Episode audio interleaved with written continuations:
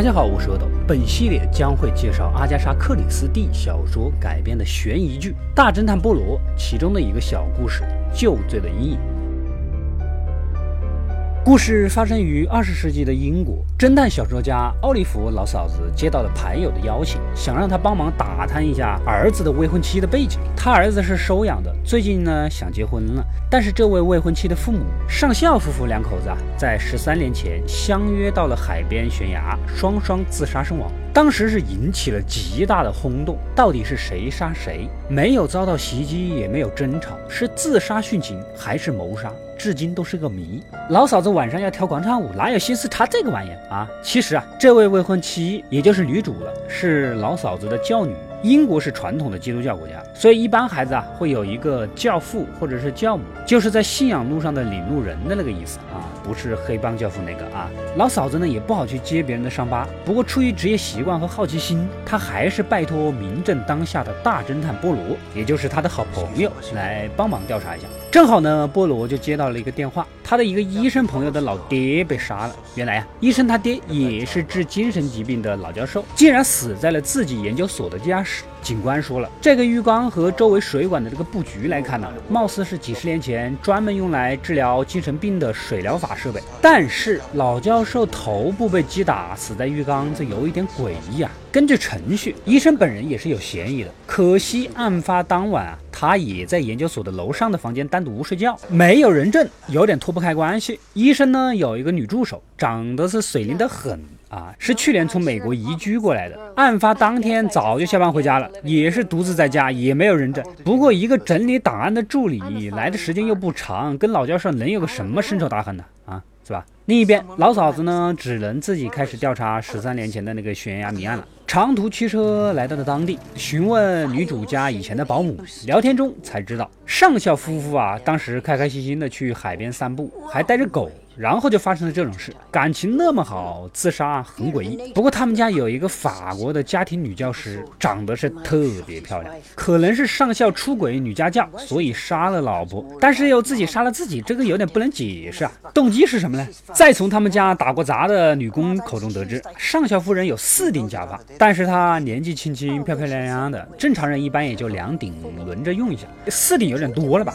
目前的线索也就这些了，估计就是上校出轨女家教。先杀了夫人，动手后呢又痛悔了，选择自杀，或者是上校夫人知道出轨的事，杀了上校，然后自杀。哎，只能这两种理解。不过有四顶假发确实不合理啊，又不是 cosplay。波罗找到了当年负责这个案子的警察询问情况，原来呀，上校夫人有一个姐姐，这位姐姐的丈夫死于战争，留下了一儿一女。儿子不知道怎么就溺水身亡了，但是有说法说是姐姐这个亲妈动手淹死的。反正他后来精神崩溃了，送到了精神病医院治疗去了。过了几年，听说又好了。后来呢，姐姐治疗好了就送回来跟妹妹一起住嘛。不过又过了段时间，因为吃药吃多了加梦游，失足从悬崖上摔下去摔死了。妹妹，也就是上校夫人，当时精神也崩了，送到疗养院疗养了两个星期，回家没几天就跟上校发生了在悬崖上双双自杀的？事。而且很奇怪，在此之前，上校夫人被狗啊咬过几次，身上还有伤。根据警察的？记录，又找到了当年买假发的？店。打听得知，上校夫人发生悬崖自杀案事件之前，刚刚订了假发，是他们家女家教来取的？货。如果是因为丈夫出轨而筹划好的？自杀，都要自杀了，貌似没理由买假假发吧？啊，还能戴个几天啊？夫妻俩关系好的人人皆知，真是完全猜不透这个局啊。菠萝这边医生的案子也有了新的发现，医生的漂亮女助手禁不住给招了。她跟医生其实有不可描述的关系，所以老教授死亡的时候呢，他们俩正睡在一起。这样一来，医生的嫌疑毫无疑问就排除了。波罗呢，赶紧去问医生，询问他父亲当年的病人，这才得知上校夫人的姐姐就是当年老教授给治疗的。之前说了的老教授就是水疗和电疗精神病的提倡者。用这个全新的方式去治疗精神病，效果好不好先不好说，残忍倒是真的。而且还得知了一个惊天大信息：上校夫人和她姐姐啊，不是普通的姐妹，是双胞胎姐妹。姐姐治好后呢，又送回到了妹妹家。医生当年跟他们家关系走得还比较近，也知道一点八卦。那个时候上校还是个单身，上校爱上了风韵的姐姐。可能他喜欢野一点的吧，啊！但是野性的女人呐，怕 hold 不住，最终还是娶了单纯一点的妹妹，也就是后。来的上校夫人，绕了一大圈，总算是搞到了当时漂亮女家教的现在的地址。波罗赶到了法国一个不起眼的小店，找到女家教啊，果然是颇有味道。就算说因为他出轨，也能理解，姿色放在这里嘛。架不住波罗的劝说，女家教终于招了。当年上校是聊完姐姐娶妹妹的事情，确实对姐姐有极大的打击啊。另一边，女主第一次听说，原来妈妈的姐姐就是在老教授那里接受的治疗，想过去调查一下档案。医生的女助手呢，就接待了她。之后，女主就来到了小时候的房子看一看，哎。怎么房子里有一个人？走近一看，还来不及问你是干什么的，就被对方给差点扔到了悬崖下。幸好菠萝带着警察及时赶到，才阻止了这一切。而想杀人的妹子，竟然就是医生的女助手。那么她到底有什么目的要杀女主呢？十三年前的谜案跟她有什么关系呢？接下来，菠萝将要一一揭晓答案。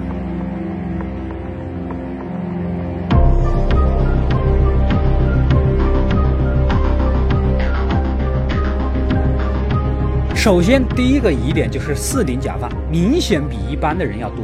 然后是上校夫人被狗咬过，主人怎么会被自己养的狗给咬？只有一种可能性，他不是真正的主人。之前说过的，上校先聊的已经是寡妇的姐姐，两个人有了感情。而后上校抛弃了野性的姐姐，娶了单纯的妹妹，这让姐姐将怒气发在了孩子身上，也就发生了亲手淹死儿子的事件。推理的合情合理啊。之后姐姐接受了残忍的水电疗法，是上校付的款，也许是出于内心的愧疚。当姐姐被宣称治好后，又送回了上校夫妇的家里，眼看着两个人恩恩爱爱的，嫉妒心起的姐姐哪能受得了？在一次散步途中，将妹妹给推下了悬崖，也就是之前说的梦游和药吃多了从悬崖上失足摔下去的，根本就不是有神经病的姐姐，而是真正的上校夫人。上校爱的当然是老婆了，赶紧去悬崖下面找啊！老婆还有一口气，他也能理解姐姐的所作所为。既然他已经不行了，临死前要求上校答应他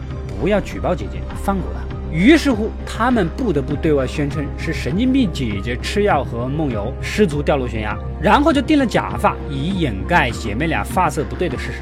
但是事情并没有那么简单。上校虽然答应不举报神经病姐姐，但对妻子的爱和对疯子姐姐的恨还在。在十三年前的那天早上，跟女家教交代好，就带着假冒的夫人来到了悬崖边，先让疯子姐姐摸了一下枪，然后就开枪打死了她。接着就毫无顾虑的自杀了，一枪是替妻子报仇，一枪是给自己赎罪。当然，谜底还没有完全解完。医生的女助手就是疯子姐姐那个遗留下来的女儿，当年将她送到了外地读书，但是呢，一直都跟母亲有书信上的来往，也知道了神经病姐姐在接受恐怖的水电疗法的事儿，所以她就是来复仇的。先是勾引医生，悄悄地在他水里放安眠药，让他睡着，再去袭击老教授，给母亲报仇。女家教也大老远的赶来，指认了一切。小时候的女助手啊，正好是在悬崖谜案的那几天刚到家里，无意间呢偷听到了上校对女家教说的计划。发生这种事之后，她就被送走了。当然了，也深深的埋下了复仇的种子。杀女主是因为嫉妒，为什么同生不同命呢？女主丰衣足食的长大，她却在外国漂泊，自生自灭。最终，女助手得到了她应有的惩罚。不过，她也跟她母亲一样，因为自己的嫉妒而吃了恶果。